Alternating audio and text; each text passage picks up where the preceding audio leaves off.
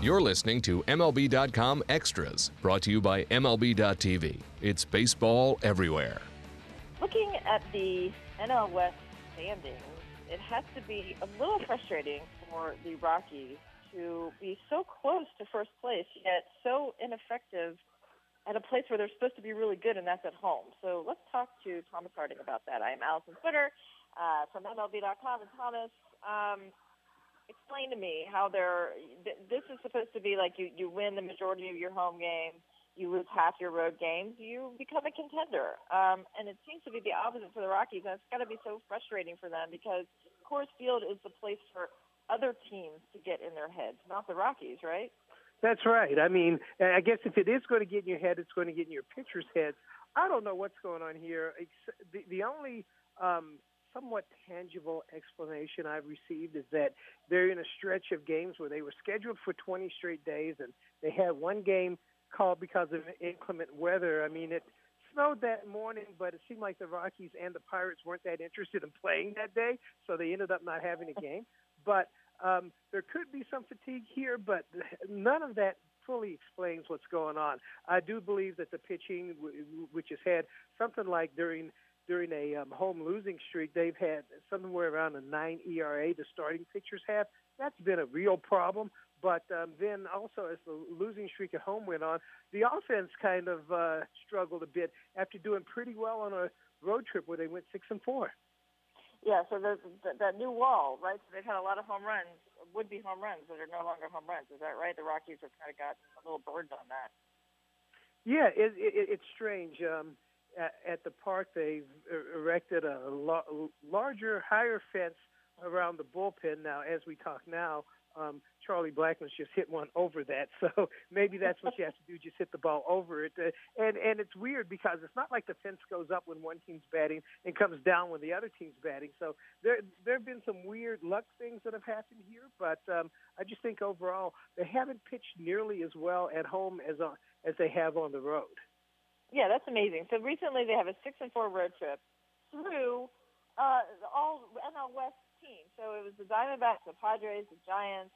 Um, they win in San Francisco, which is a really hard place to win. They haven't had a winning West Coast trip, um, an all West Coast trip since 2009. So, um, so overall, I mean, I guess when you're coming off that road trip, and if you're looking at the team, and of course it's still early, but it looked to be shaping up, regardless of this uh, home, this losing home streak. But they're they seem to be learning to play as a team here. Yeah, they they are, uh, and I think this National League West also is giving them a chance to come together. Somebody is going to come together and do well in this division. Um, right now, what what's happened is almost none of the teams are playing well at home. I think the Giants were, were around when we did this talk, some somewhere around 500 at home. So nobody's playing well at home.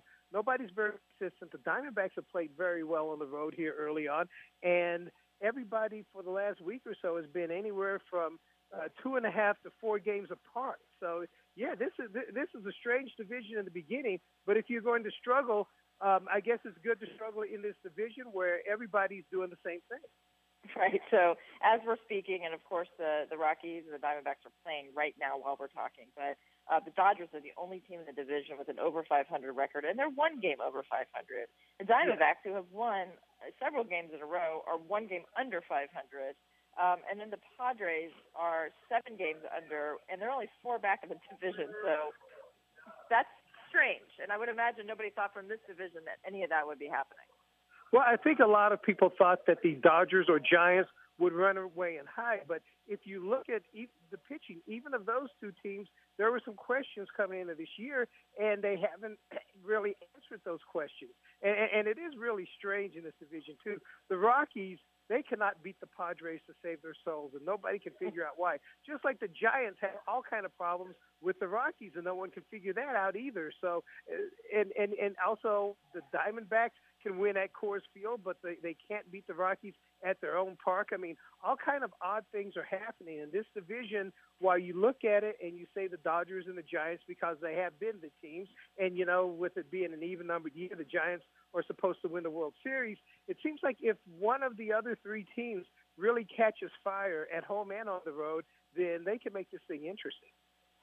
Right. So the one thing that you can the the well, there's a couple good things that you can say about the Rockies, but the one thing does seem like the the pitching um, has been relatively stable. Um, and I know that some guys are just running into like one bad inning here and there that's sort of um, doing them in. But they do seem to be developing some pitching, and um, I guess if they can just have that be consistent, then they have to feel like they could possibly get through the season at a decent clip. Yeah, uh, Tyler Very well on the road. He's going to have to find that magic at home, but if you look at his history before his injury, he pitched actually better at home than on the road.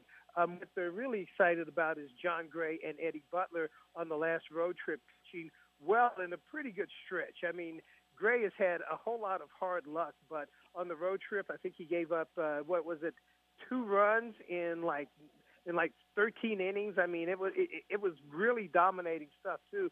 And Butler, he had one bad inning in San Diego that cost him a game. Then he turned around and pitched very well in San Francisco and beat them at San Francisco. Question for those two: Will they find the consistency to pitch at home? Um, Gray can strike people out. Can he get people out uh, when they're on the bases? Can he get the double play when he needs it? He did that some on the road trip with Butler.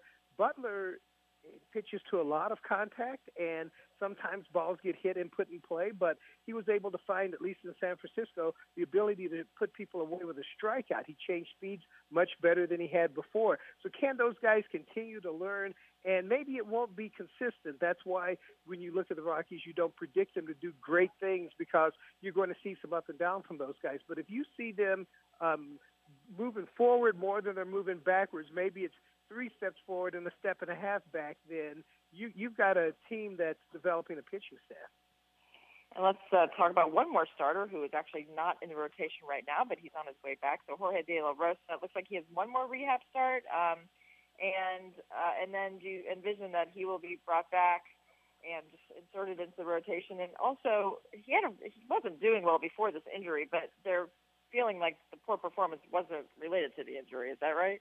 Right. They they feel that his fastball he wasn't using it uh, as much. It wasn't and and it wasn't as firm a fastball, and therefore he lost confidence in it. Now, as we speak here, um, they they talked about one rehab start, but Walt Weiss has said maybe he'll need more because before he went out, he had some really short outings. I mean, once he got into the sixth inning, the rest of them were below five innings. So the question they have is do they are they going to need to keep him in the minors for maybe an extra start to see if he can build up his pitch count when he comes back.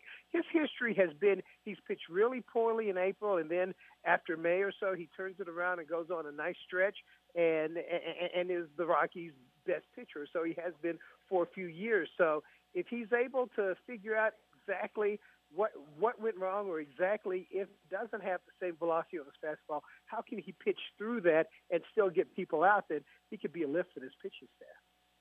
Okay, Thomas. Well, good luck to your game. Appreciate your time, and we'll talk to you next week. All right. Thanks for having me.